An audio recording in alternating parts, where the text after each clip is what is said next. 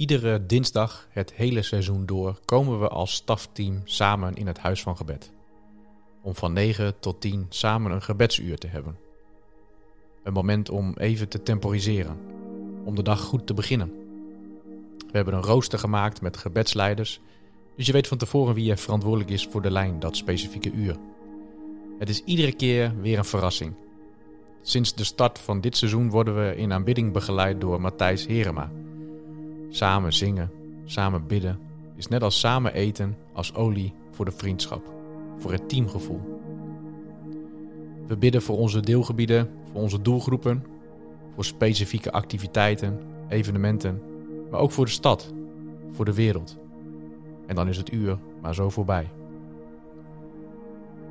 Afgelopen dinsdag had mijn collega Ben de leiding. Na een tijd van aanbidding en gebed vertelde hij vol dankbaarheid over de cursus die hij geeft.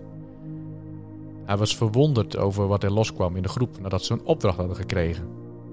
Ze kregen namelijk de opdracht een psalm te schrijven. Een psalmengebed staat bovenaan het A4'tje dat we kregen uitgereikt. Een psalm schrijven is toch alleen weggelegd voor de psalmisten uit de Bijbel? Ik denk direct aan David en wat hij schreef. Ergens voelde het als een ver van mijn bedshow. Onpersoonlijk, om eerlijk te zijn. Ben las een psalm voor en de woorden van ellende en gruwel buitelden over elkaar. Zoals bijna altijd, als ik een Bijbelstuk hoor en niet meelees, ben ik halverwege afgeleid en dwalen mijn gedachten af naar dat wat dat eerste deel met mij doet. We gaan een psalm schrijven. De oproep klonk en het was alsof ik in één klap wakker werd. Was bij de les.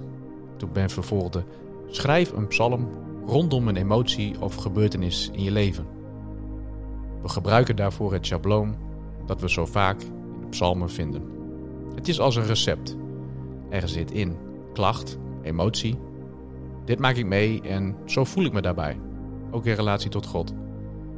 Maar er zit ook een deel gebed in. Help mij, Heer. Hiermee, daarmee, op deze manier. En er zit geloof in. Ik hoop hierop. Ik geloof dit, los van wat ik nu meemaak. Bewapend met papier en pen verspreiden we ons om in 15 minuten een psalm te schrijven. En zoals ik zo vaak notities schrijf op mijn telefoon, begon ik ijverig te typen. Ik stortte mijn hart uit. Ik merkte dat ik ervaren was. Want joh, dat dagboek dat ik bijhield een paar jaar geleden, dat hield mij toen ook zo.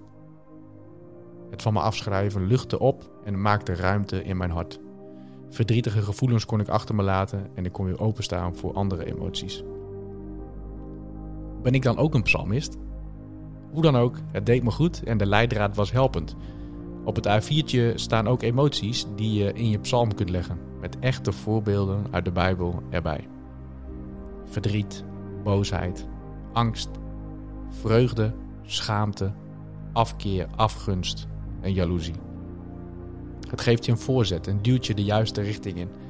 Ik realiseer me, misschien wel meer dan ooit, dat het psalmenboek niet alleen een traditionele optekening is van proza, moeilijk te interpreteren teksten of gedichten, maar dat het een ervaring van emoties zijn van mensen zoals jij en ik. Vandaag daag ik je uit.